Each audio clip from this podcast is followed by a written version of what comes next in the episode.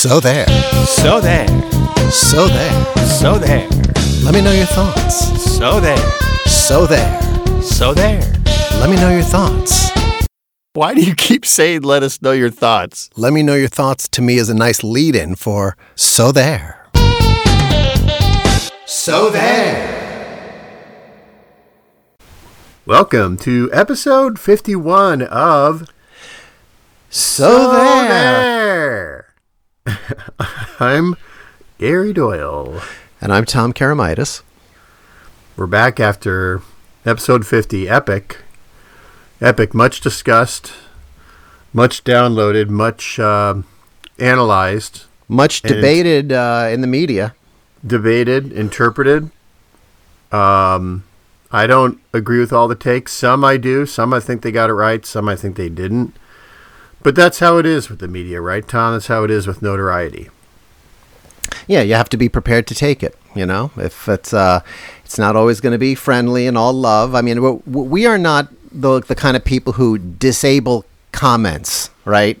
When you go to like sometimes YouTube videos, it'll say you know uh, comments you know disabled or something, so you can't put up a, a thing. You know, we don't fear that. We we welcome the negativity. We expect the negativity. That is a great point. Our pledge to you as a listener is that we at So There will never disable comments. And we will never refuse to read mail that you send us at so there at yahoo.com. I need to check that box occasionally. I keep forgetting to. It hasn't it hasn't broken Yahoo's servers with the amount of volume. You know, while you're while you're you're chatting, let me let me just check our, our, our Yahoo mailbox on the fly here. You know? on the fly. This is real time. This is real time email checking, folks. Real time. There we go. Real time engagement. And I'll if we got an email, I'll I'll read it live. All right. Whoa. Oh my God, help me, Yahoo. Yeah, you know what? I've got to tell you right now. This this multi-factor authentication. I'm Oh, over it. yeah. All right, I'm not gonna. I, I can't. It's like, good God, it's like you know, I try to disengage myself occasionally from my phone just because the the, the the endless work email and stuff, and just give me a few hours. But you can't. You can't do anything anymore. That's true. Everybody needs multi factor authentication. Just yesterday, I got a demand for that from Chipotle. I, I, I, and I'm like, I don't care if anybody steals my Chipotle uh, ID. I just, you can have it. I don't know. Yeah. I I just don't care. I don't need the multi-factor authentication for everything I do. Yeah, you don't have a thousand dollars in your Chipotle account that's at risk. You know, I mean, all they have is your order history. Gary Doyle likes likes carnitas. Don't want to get that information. Let that leak out. Not only we will we never disable comments at so there, we will never demand multi-factor authentication at so there. That is So our th- pledge to you. So you so there subscribers every year when you get your invoice for the next fifty nine dollars for the following year, you will never ever have to submit to multi factor authentication. Right now, all the free listeners are out there high-fiving each other, Tom. They're like, oh my God, I'm listening for free. They're all high-fiving each other and all the, right? Yeah. Right? Yes. Well, Tom, um, I'll kick things off with an observation, something I thought a lot about uh, in the weeks since our last podcast. Tom and I, as some of you know, except for this podcast, we communicate almost exclusively via voicemail. So Tom will leave me a long rambling voicemail, and then I'll leave Tom a long rambling voicemail about whatever, about anything. And that's how we communicate. We rarely we really talk we rarely talk to each other like normal people and we rarely see each other um, that's our method of communication but we actually had lunch the other day um, we get we, we get together every once in a while for lunch just to you know remember what each other looks like and and we went to speaking of chipotle we went to chipotle and and i went to the the soda place where you you get your soda and there's five or six different selections And one of them was something that you rarely see. Can you guess what it was, Tom?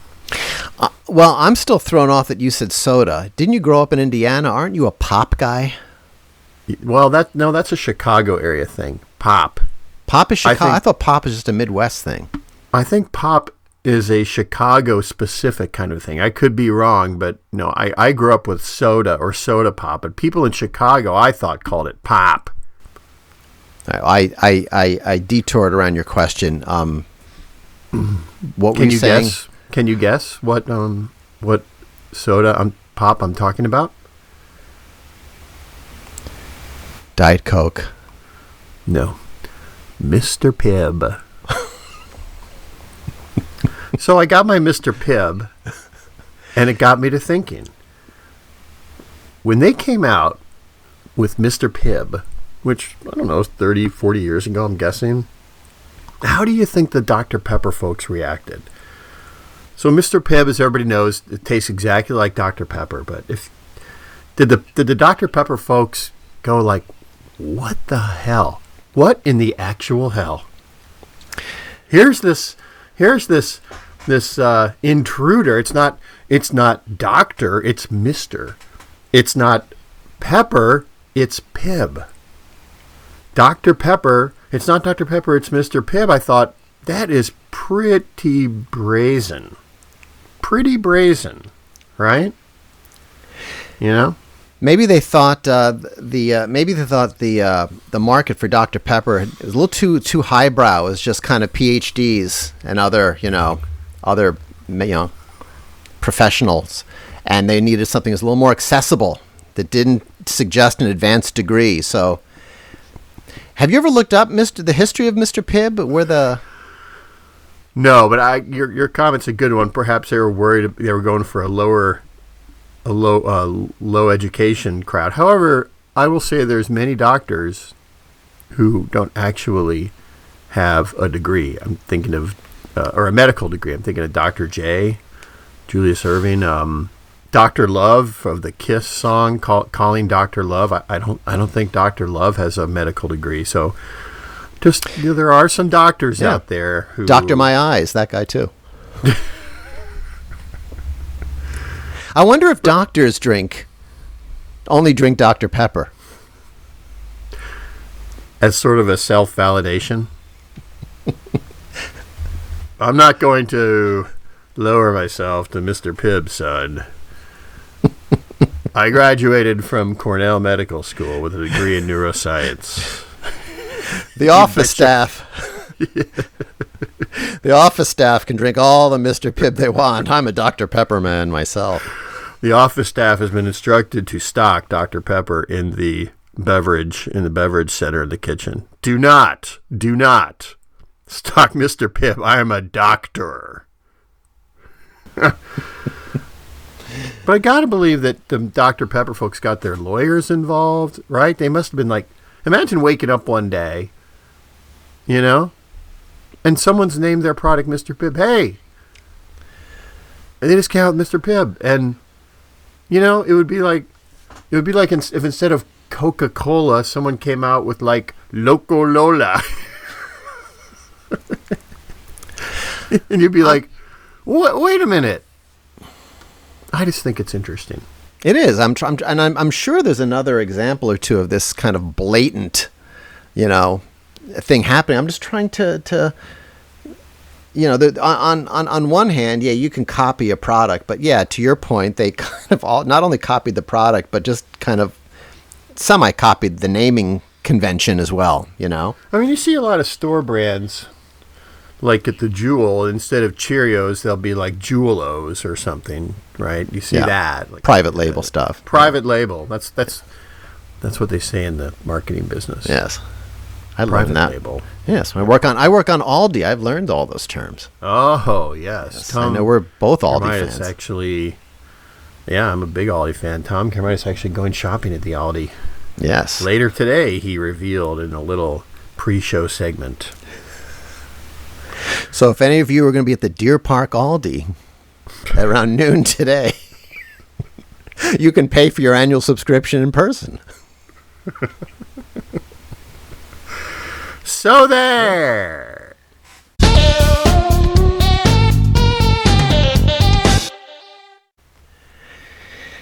You know, was, uh, I was thinking the other day. Um, there's a generic accent that pirates have, right? All your, whole life, you know, "Arr, matey," you know that whole thing. That where did that come from? Is that purely a an invention of Hollywood, or how did people know that pirates spoke that way? There was no recording technology in the whatever years pirates, you know, in whatever the 1700s, 1800s. But always, you know, all the the Hollywood pirates are always "Arr, matey," you know, uh, you know that kind of generic, that same generic accent. Where did it come from? So at first, I wasn't sure if you were talking about Pittsburgh Pirates.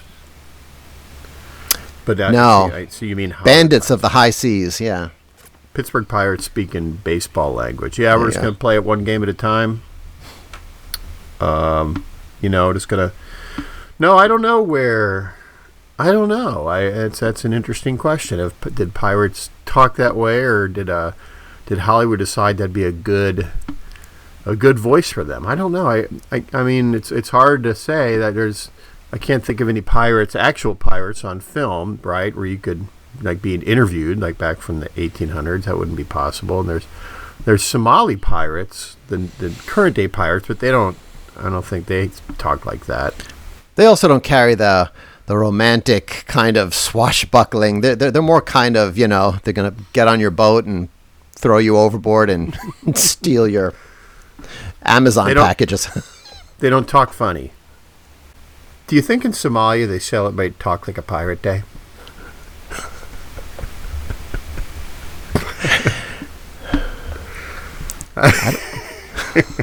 What's Talk Like a Pirate Day? You don't know what that is? No. No, that's an actual day. That's a day on the calendar every year. It's Talk Like a Pirate Day, and that's what it is. Everybody kind of says, "Arr, arr, matey, arr." they do. you can you can Google it after this. It's a thing. So there.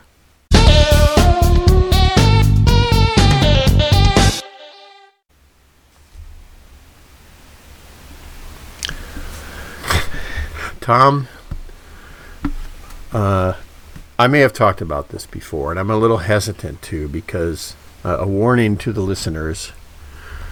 It's a little indelicate. Whoa. It's just giving you a warning. It's a little indelicate, and we don't we we try not to be indelicate here on So There.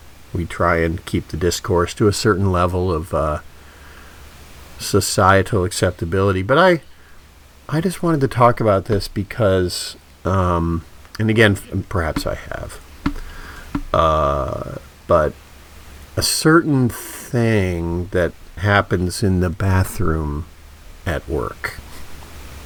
All right, so let me paint the picture for you. In our bathroom, we have five stalls, right, to to do your business in. Now, I would just like to say Gary Doyle avoids doing his business. Number two, if I'm going to be specific, at work. I really avoid that. I, I don't wish to do that, and I almost never do.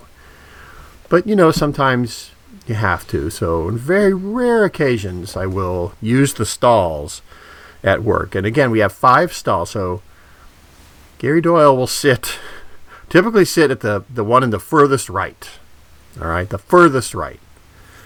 But then what happens pretty frequently, and this is what I'm just troubled and vexed by, is somebody will come and sit right next to me, even though the other four stalls or open. They choose, they walk in and they go, okay, I'm going to, you know, pick one of these four stalls. I'm going to pick the one that's right next to, you know, to somebody who's sitting there.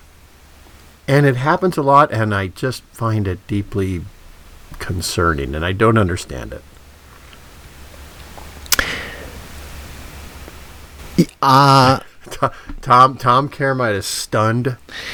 No, not really. I- Um, I, I, I have a very similar point of view. Um, for me to embark on on a journey into the world of number two at work, generally means I'm not going to be able to wait until I get home. And what I will do is, first of all, I, I like you, I will go into an end stall, and I will commence the proceedings only if there's no one else in the bathroom.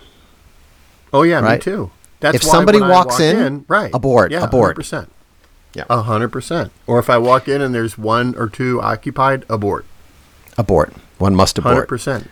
That's why I always know there's four open, and it's just as. And I just wonder: Does the person want it, subtly? Do they want company? Do they want? Do they feel the need to be close to somebody else at that moment? Are they feeling vulnerable? Is it a subconscious kind of a thing? Is it like? Is it like? You know, as we've spoken about, the person in the elevator who you walk into an elevator and you can tell they kind of want to talk to you. They just want to. You can just sense it. You know, is it that? Well, I don't want to. I don't want to push the boundary of indelicacy, but when I when I walk in, I do. Do you do a quick look, uh, lower your head to kind of do a quick scan underneath the stalls to see if you see any feet? Because the doors are generally closed. You can't always see in. No, they're not. At, at ours, they're open. Ah, They're open. okay. They're open right. until closed. I see. I see. Well, uh, uh, I will on that topic. In uh, uh, the thing that really horrifies me, and I know we've talked about this, but the thing that really horrifies me is the people who do not choose to flush. Nothing to me is w- worse than walking into a stall and oh my god. I would, if necessary, stay in that stall for three hours and do whatever was necessary to make sure I left that stall in pristine condition before I leave. I But don't think we have. I don't think we have talked about this. all right. Well, I think it's high time we do. Are, are you sure? Though, yeah, that's that's loathsome. That's But every office has a couple of those people, and I are they making a statement? I mean, there's like no effort. It's like, and how do you forget to flush? Honestly. I mean, the day that they introduced auto flushing urinals was like one of the greatest days in history because all of a sudden men's rooms didn't stink quite as bad because Oh, I. Go ahead. No, you go ahead. No, I, I think that the self-flushing urinal was a, was a wonderful addition to the public restroom, and and some some toilets have the self-flushing mechanism. Not not where I work though. Uh, Really? the self-flushing toilet, yeah. Whoa. Um, yeah, because that because that was my first thought was to give them the benefit of the doubt. Perhaps the self-flushing mechanism didn't work, so they walked away, and the sensor did not sense it. They're walking away. Like I'm giving them the benefit of the doubt. But but beyond that, like you, I cannot fathom how you could how you could forget. Yeah. Uh, and and the, the, the toilets in a high rise are always those kind of super high pressure things that it's almost impossible to clog those things. So, you know, there's really no excuse. You know? I think it's done as kind of I don't know, is it antisocial behavior? Is it do they do that at home? No, who would do that at home? I wonder if the people who who refuse to flush are also the ones who sit next to other people. There, maybe there's some kind of there's some kind of tie there. It's like I I want you to f- I want you to feel my presence. I want you to smell my presence. All day. We warned you. I warned you, listeners. I apologize. It became indelicate. So there.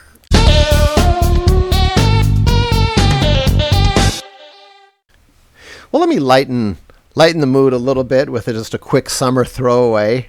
Yet another, yet another example of noun as verb I saw on TV last night because Frito Lay and their summer campaign is saying, "Let's summer." How long did it take him to come up with that one?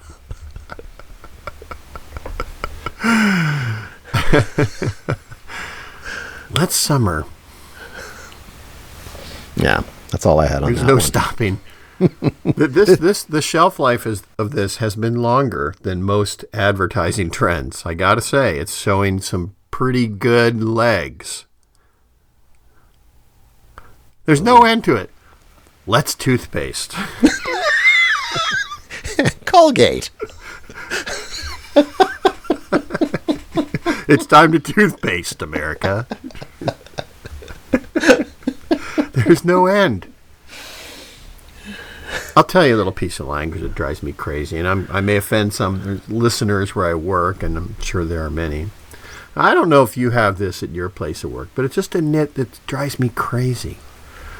So on on our briefs, on our advertising briefs, we will have as part of the brief, it'll be the, the problem we're solving, which is good, of course. What problem are we solving with this work? You know, there's always a problem.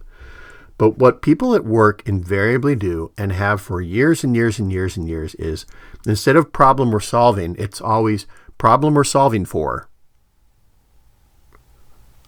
And the for drives me nuts. Problem we're solving for? And yet it persists.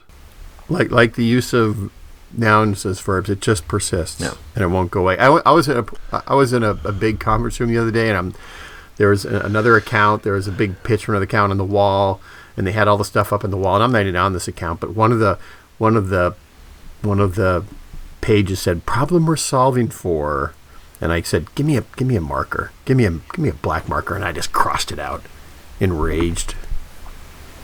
Problem we're solving. Unbelievable. It's be- yeah, it's it's one of those. Uh, it's it's it's almost uh, like a verbal tic. Like like uh, somewhere along the way in the last year or two, people went from appreciating an action to appreciating a person. And I have mixed feelings about that one. Like if if if you if you drop my car off at my house for me, I in the old days I would have said thanks, Gary. I really appreciate that. But now people would say thanks, Gary. I really appreciate you. You notice that? Yeah. Yeah. I like I appreciate you. I think it's sweet. But isn't it's, it far, assu- it's far less annoying than problem we're solving for. Uh, no, absolutely. I will agree with that. But I feel like appreciating you kind of removes the th- the nice thing you did. You know, I could just say I appreciate you anytime, day or night. But if you drop my car off, I, I appreciate that. That was I, that was very kind of you. Don't get me st- if, what if I haven't told you lately? I I appreciate you. Are you appreciating on me or are you appreciating me? Problem we're appreciating for.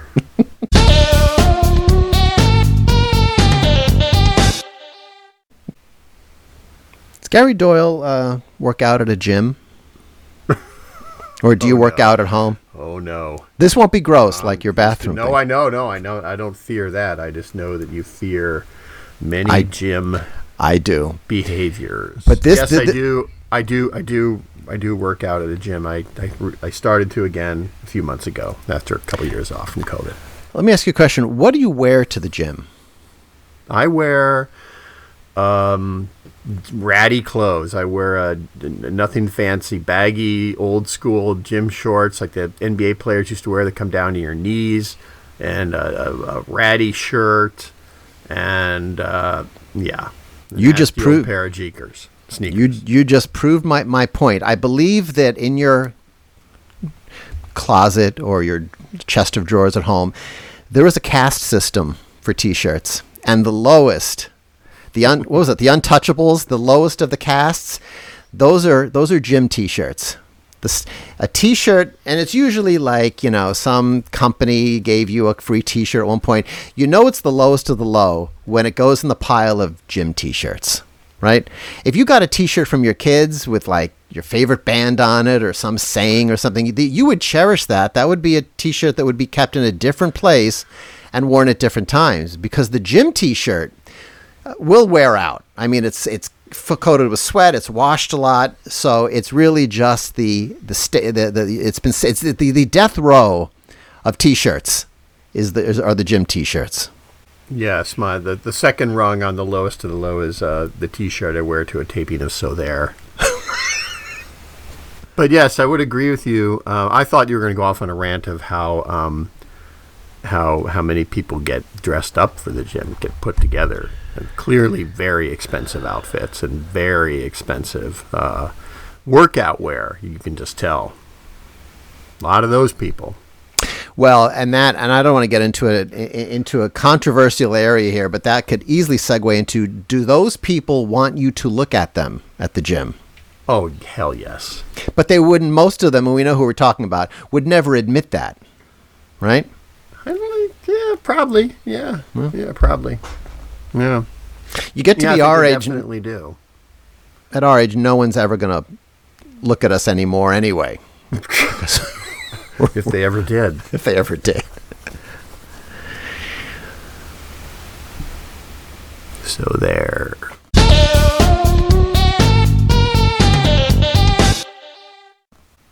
so much more, so much more we could have discussed today, but we're we're kind of at that time, and Lord knows we need to save some stuff for episode fifty-two, whenever that happens. So uh, until we meet again, and next time we will have some viewer mail that we will read, and so send us your messages at so there at yahoo.com, and we will have some stuff to read. And Tom, you say that with a lot of confidence. You say that with some certainty that people are going to write in. well, you know what? Someone will, even if it means re- me reading spam from some insurance company. Go into the so there spam folder. That's an excellent idea. See what Nigerian prince has written so there for for funds. Yes, I've already put that on the to do list for episode 52. And until we meet again, for Gary Doyle, I'm Tom Karamitis saying, So there. There.